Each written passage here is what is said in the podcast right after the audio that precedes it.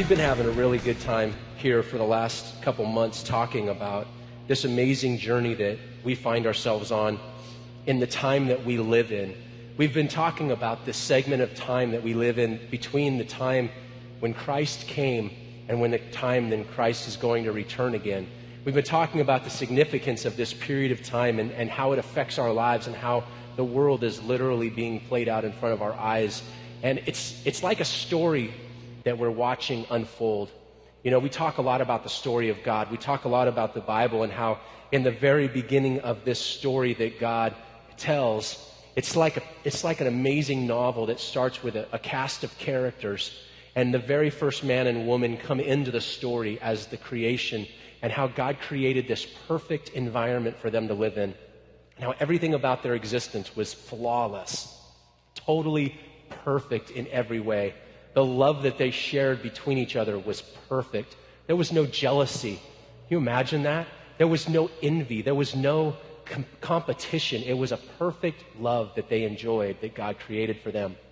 But this story begins to unfold, and we, we find another character coming into the middle of this story this, this evil character, a snake, Satan, devil. He comes into this story that God is telling, and he breaks this perfect environment and he invades the, this perfection and, he, and he, he causes this, this chain reaction that has messed everything up that you and I live with to this very day. But if we were to fast forward all the way to the end of the story, there's a conclusion. There's a last chapter. There's a final, final twist of the plot, if you will. And if we were to read this like a novel, like just a, a, Stephen King book or some of your favorite authors, it would just be a page turner. And you'd get to the end of the book, and the last chapter would be completely focused on the coming of Christ. That would be the end of the story. It would be all leading up to this time when Jesus, the lion, this figure of strength, this figure of redemption, comes back into the scene of the world and says, it's time for me to wrap this story up. Now, in the scripture, we realize is that in this, in this story, there's a lot of questions. Because you and I are inquisitive creatures and we want to know what's going on and we want to know a lot about this story. And in the time of Jesus, it was no different. There's all kinds of predictions about this last chapter of the story and the predictions all center around one question, really. And that question is when will all this happen? When will Christ come back onto the scene that you and I see right now? Because the world that we live in, if we were, if we were sitting back like you are right now, watching a play up on a stage unfold, we would all want to be knowing when is the final curtain going to come up? And when are the actors going to appear? And when will the finale take place? And when are we going to finally see the conclusion of this plot and of this story? And there are so many predictions about this. How many of you guys have seen driving down the road the billboards that say that on May 21st, Judgment Day will begin? Have any of you guys seen those billboards around town? They're all over the place. Um, there's, there's a lot of people that have a lot of curiosity and a lot of interest in what people call the end of the world. How many of you guys ever saw that movie 2012? You guys remember that one? I, man, I, it was on TV the other night and I'm just like, I had to record this one because the special effects of this movie were so amazing that it's like, if the end of the world happens like that, I just want to just, you know, like be in a helicopter and watch it or something because it was so freaking awesome. It's like, man, buildings and oceans and all this stuff. But of course, that's, that's the most creative Hollywood minds that, that we know of. But they were talking about the end of it all. And in Jesus' day, they were talking about it then too. They wanted to know, when is this going down? And in Matthew chapter 23, I want to read you a little bit starting in verse, or Matthew chapter 24, excuse me, starting in verse 3, Jesus sat on the Mount of Olives. And his disciples came to him privately and they said, Lord, tell us when all this is going to happen. What sign will signal your return and the end of the world? Jesus told them, don't let anyone mislead you. For many will come in my name claiming I am the Messiah. They will deceive many people. And you will hear about wars and threats and rumors of wars, but don't panic. These things must take place, but the end will not follow immediately. He says, Nation will go to war against nation, kingdom will rise against kingdom. He says, There will be famines and earthquakes in many parts of the world. But all of this is only the first of the birth pains that, and there is more to come. He says to his followers, You will be arrested, persecuted, and even killed. You will be hated all over the world because you are my followers. And many will turn away from me and betray and hate each other. Many false prophets will appear, and many will be deceived. Sin will be rampant everywhere, and the love of many will grow cold. But the one who endures to the end, they will be saved. And the good news about the kingdom will be preached throughout the whole world so that all nations will hear it. And then the end will come. I want to stop right there. Jesus continues to talk for many more pages in our scripture text about different situations. He starts to talk in other passages about scriptures about this coming that he talks about will happen for sure. And he talks about this element of surprise that will accompany his return. He uses all kinds of analogies. He talks about it being like a thief that breaks into a building in the middle of the night.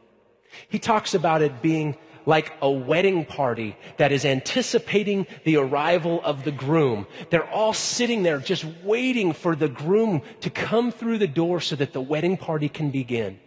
Jesus in other places talks about it being like workers whose boss goes away on a business trip. And he talks to the workers very directly and he says, Hey, your boss is coming back. So do what you're supposed to do. He talks about the element of surprise. He also talks in various places in Scripture about being able to read the warning signs, about being aware of what's really going on and being attuned to it and looking for it. He uses many different analogies. He talks right here about there being a lot of strange natural disasters that'll happen in the world. How many of you guys have, have seen anything around the world in the last several years? We've had typhoons, we've had earthquakes, we've had devastating fires and floods, we've had unbelievable, extraordinary events. Jesus talks about that and he says, when you see these things start to happen, perk up, pay attention. In other places, he talks about how there will be wars and civil rest going on. Any of you guys ever heard of a little place called Egypt? Just something to think about. He talks in other places about how it's like a harvest. He talks to farmers and he says it's like planting seeds and waiting for the crop to emerge. And he says a good farmer knows when it's harvest time. He can tell just by looking at his crop when it's time to come and harvest it. And Jesus says that's how it should be in our lives. We should be aware of the signs. He also talks about this concept of storms developing in the sky. He says in one place, just as you can look off in the distance and you can see the storm clouds starting to come together and you can see the dark, heavy clouds coming your way, he says, what do you know is coming? Rain. Hello? He's like, that's how it'll be when I come back. Look for it. It's amazing when you think about how Jesus talks about this in such a common way. It's, it's almost as if he, he wants us to know that it's going to happen, even though we don't know exactly when it's going to happen. It's kind of like that sense of something's coming. Now, I have to make a confession to you guys here tonight, and, and many of you guys that have been around a while know that anytime I say that, it's usually pretty good that I'm going to confess something, and, and, and this is no exception. Many of you will be shocked by this, but I have never given birth to a child. I know it's tough, but it's true, and I am the first to admit it tonight. I've never born a child. Now, my wife has, And I got to tell you that in all three of her pregnancies, there came a very distinct time when you knew it was almost baby time. Now, you couldn't predict the exact moment that that little, what word would we use? Love, angel, child, monster, whatever. I mean, you know, you, my wife, we're dealing, ah, side story, teenagers. Anyway, you, you don't know exactly when it's going to happen, but mom begins to know it's getting close. It's getting close. She can't move anymore. She can't get comfortable. She's as big as a, as a house, you know, a beautiful house, but, you know, she's, she's in a place to where everything she has is being used just to get out of bed and to be able to function. Hi, honey. She's in a place where she's got, she knows it's time to, to deliver this baby. You know that that's the exact analogy that Jesus uses? He says the world, the earth that we live on, experiences groaning and pain like a childbirth experience. And he says, it's coming and you're going to feel it and you're going to know the effects of it because it's close by. In the book of First Thessalonians in chapter 5, I want to share with you some more insight into this amazing experience. Verse number one says, Now, concerning how and when all of this will happen, dear brothers and sisters, we don't really need to write to you, for you know quite well that the day of the Lord's return will come unexpectedly like a thief in the night. When people are saying everything is peaceful and secure, well, that's when disaster will fall on them as suddenly as a pregnant woman's labor pains begin, and there will be no escaping. But you are not in the dark about these things, dear brothers and sisters, and you won't be surprised when the day of the Lord comes, just like a thief for you are all children of the light and of the day. We don't belong to the darkness and the night. So be on your guard, not asleep like the others. Stay alert and be clear headed, for night is the time when people sleep and drinkers get drunk.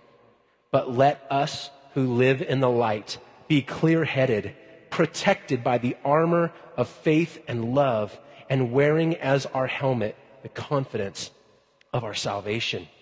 For God chose to save us through our Lord Jesus Christ, not to pour out his anger on us. Christ died for us so that whether we are de- dead or alive when he returns, we will live with him forever. So encourage each other and build each other up, just like you are already doing. This, this passage in Thessalonians was not written by Jesus. This was written by the apostle Paul, one of the men who who came to his faith in Christ through an extraordinary set of circumstances. Not too long ago on a Wednesday night at Gravity Flow, we were doing a Bible study and we started reading through the book of Acts. And we started reading through the story of this man, Paul, whose name originally was Saul, and how he was this very, very religious man who understood scripture and understood the, the law of Moses and understood all of the traditions of his Jewish faith very, very well. And we started reading through the book of Acts about his amazing conversion, about how he actually was in a place where he was going on a mission to go and hunt down and murder a group of Christians, a group of followers of Christ. He was on his way. He's going down the road to go and kill people when he encounters this amazing event he encounters Jesus. And when this takes place, the Bible says that the account is that this man was blinded. He couldn't see. Physically, he couldn't see. And he fell to the ground and he calls out and, and he says, Who are you? And he hears a voice, and the voice says, I'm Jesus, the one that you're persecuting, the one that you are basically hating, the one that you are opposed to. And we read in, this, in the book of Acts this amazing turn of events about how he goes into this town and, and, and he hears what to do and he follows the instructions and he finds a man. And, and this man is actually an enemy of his in their religion. This man is not somebody that would befriend him. This man is actually scared for his life. But God speaks to this man and says, I want you to find this man, Paul, when he comes to you and welcome him into your home. And this guy is scared to death. He's like, this guy, this is the end of me. I can't let this guy in my house, but he follows after God. And Paul finds Jesus. And in the story, it says, Paul immediately begins to go and teach about the good news of Jesus. He begins to share the gospel. I tell you all of that for you to understand that this guy that is talking to us right now about the things of God is somebody who's been around the block. He's somebody who understands how big this picture really is that we're talking about. He understands it from an ancient viewpoint, the Hebraic viewpoint of understanding the law and all of its beautiful imagery and connotations and prophecies. But now he also understands it, understands it in intense detail with a prophetic understanding of God coming to him and revealing him to him what is really going to happen and how this is going to take place. And in the middle of this story that he shares with us, in the middle of this passage, he tells us an amazing things. He says, Dear brothers, you won't be surprised at the Lord's coming. You won't be surprised. Now, I want to stop right there for a second because we're all humans and we all have questions and we all have emotions and we all have thoughts. And when we think about the Lord's return, there's all kinds of different thoughts and emotions that run through our head. Many of us instantly go to the thoughts of a loved one or a family member who right now is far from God. And we think in our hearts and our minds, God, what about them? I don't want this event to take place and for them to not experience the amazing joy of God, for them to not experience the salvation of Jesus. And our hearts go there, and that's where our thoughts go. Others of us think, man, I don't know if I'm ready for this type of an event to take place. I don't know if I am in a place where I can handle this. I don't know if I'm prepared. And Jesus says tonight, look around, be aware, pay attention to what's going on, and you won't be surprised at what you see. I want you to think about what you would do if you got a phone call from a friend that you hadn't seen in a long time. Most of us in this room right now have, we're out of high school and, and, and maybe some of us developed a friendship with somebody way long time ago in, in junior high or high school. Many of us have connected with people through Facebook and other social media sources on the internet. And it's been a lot of fun to be able to dredge up some of those blasts from the past moments and see faces that you hadn't seen in a long, long time. And then for others, you just want to, you know, delete them as your friend because you don't want to see those faces anymore. I know, I know how it is, but, but there's this phenomenon of us reconnecting with people that we haven't seen in a long time. And I want you to think about what it would be like for you if you got the call from somebody that you hadn't seen in a long, long time, but somebody that was really close to you. And they said these beautiful words Hey, Jason, I'm coming for a visit. Oh, man. What would you do if you knew that that long lost childhood friend that you hadn't seen in a long time said, I'm coming to see you. I'm coming for a visit. I know what I would do. I would probably get my calendar or I'd pull my brain out of my pocket and I'd start scheduling some time out so I could make sure that, that when they got here, I could spend that time with them. I would, I would probably want to make arrangements so that there was there was things for us to participate in, activities for us to do together. There was, there was a, a, just a planning and a process that went into getting ready for my friend to come. Some of you moms or, or, wives or women here that, that take pride in your home and your environment where you live, you'd probably start scrubbing that place down and doing some deep cleaning and saying, you know, I've just got to make sure that everything is just right so that when my friend arrives, that they know that I've taken the time to prepare a place for them to come and be here. In other words, it would be a priority for you to get ready. And as we look at these scriptures and as we look at a few more tonight, I want to ask you a simple question that you may not be able to answer right now, but it's worth thinking about. Are you prepared for Jesus to come visit you? Are you ready for him to come and make that call and say, I'm coming. I want to come and see you. I want to come and spend some time with you and, and, and be with you. It's kind of an open ended question that could go a lot of different ways, but in your own heart, you have to begin to think, okay, God, what am I doing to prepare? Am I ready for this? Am I really expecting this? And, and am I really wanting this visit? In Hebrews chapter 9 and verse 27, it's very pass, pass, pass, excuse me, very passionate scripture, and it's also very popular. It says, just as each person is destined to die once, and after that will come judgment, so also Christ died once for all time as a sacrifice to take away the sins of many people. It says Jesus will come again not to deal with our sins, but to bring salvation to all who are eagerly waiting for him. It says that Jesus is most definitely going to come again. But he's not coming this time to deal with sin. He's coming for the ones who are getting their house ready for his visit, eagerly waiting for him to come. The ones who have gotten the call, the ones who know he's on his way, the ones who are living in anticipation of that. There's two different views that we, we can see this scripture and we can look at. Two different camps that we fall in. Two different thoughts that we may have. The first thought, if we're honest, is, oh crap, I'm not ready for this. Right?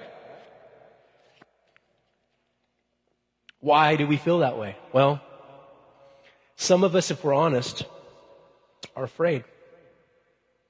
We're afraid. We are scared to death of what will happen when Jesus sees us. We're scared to death of what will happen if he were to walk through those doors right now, in this very second, come through. We're scared. Why? Why are we scared? I'm convinced that the source of fear that you and I would have comes from one place and one place only because we don't understand that we have been forgiven. And we think that when Jesus comes, he's coming with a list. And he wants to make sure that we know that he knows everything that we've done on that list. And our thought and our heart and our fear is that somehow, someway, God is in the sky writing down everything that I do. Oh no. The Bible says that Jesus is coming again, but he's not coming to deal with sins. So, how is that? You and I have sin, right? You and I deal with our humanity. You and I know about that list. Whether he's keeping track or not, we know about that list. It's real, it's present, it's daily, and we need to know what to do with that list. You know, there's, there's this amazing understanding that we find in Scripture that has everything to do with innocence and guilt all through it. We find stories that, that Jesus tells, and we find even stories in the law of how there are those that are guilty and then there's those that are innocent.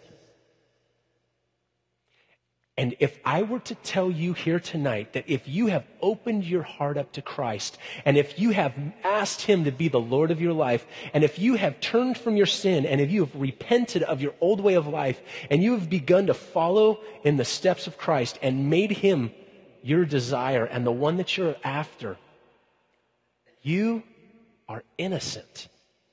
And there is no list. You say, what, how can that be? Because I still mess up. There's things that I still do that must be dealt with. Absolutely. There are things that you and I still do that must be dealt with. But the only thing that you need to understand is that you're not the one that deals with them. Jesus is. Now that changes things because if you get the call again from this friend that's on his way to your house to come and visit, and you put a little twist in the story. And this is a friend that you haven't seen in 20 years. But the last thing that you did 20 years ago was stab him in the back. How would that change your view of wanting them to come and visit you? How would that change your view of wanting them to come and be with you, knowing that you did something to them that they didn't deserve? Knowing that you did something to them that they didn't have coming. And yet they call you up and say, Jason, I want to come and see you anyway. I don't care about what you did to me 20 years ago. I don't care about the past. I don't care about the history. I want to come and be with you. How would that change your preparation? How would that change the way that you're getting ready? How would that change the way that you're feeling about their arrival? Because for many of us, that's the most perfect picture that we can have of Jesus is that he wants to come and be with us anyway, in spite of what we've done. He says, I want to come and I want to be with you. That thinking needs to pull us out of the camp of fear and put us into the camp of expectation. Take us away from the, the oh God, I don't want to see you to the, God, I can't wait to see you. I want to be in the camp that says, Lord, I'm eagerly awaiting for me to lay my eyes on you because you and I both know what I've done and you're coming for me anyway. I want you, Jesus. I want you. Can you hear him? He's almost here, guys. He's almost here. He is close by, I'm telling you. He is almost here. In the last passage of scripture that we find in the Bible. The very last story of God that we have written right here. Do you know what it says on the very last paragraph? It summarizes everything by saying this The Spirit and the bride, they say, Come. Let anyone hears this come. Let anyone who is thirsty come. Let anyone who desires drink freely from the water of life. And then it says, He who is the faithful witness to all these things says, This is Jesus talking to us tonight. Yes, I am coming soon. And we say together, Amen. Come, Lord Jesus. Would you pray with me? God, right now, we quiet our hearts before you. God, right now we, we choose to put aside every fear and every hesitation and every worry. And God, we choose to open our hearts completely to you. Jesus, we are reading about the end of it all. We are reading about the fact that Everything we see in our world points to the fact that you're right at the threshold. Our world is groaning for your return. And those of us that know you, we are eagerly awaiting your arrival. So, Jesus, I pray right now that as we begin to go into this point of our service where we commune with you through the Lord's table and through prayer and through worship and through coming to you, I pray, oh God, that you would remove every fear and every worry and every hesitation, and you would begin to instill within your people joy, expectation, anticipation, hope, just a, an awesome feeling knowing that you're coming soon.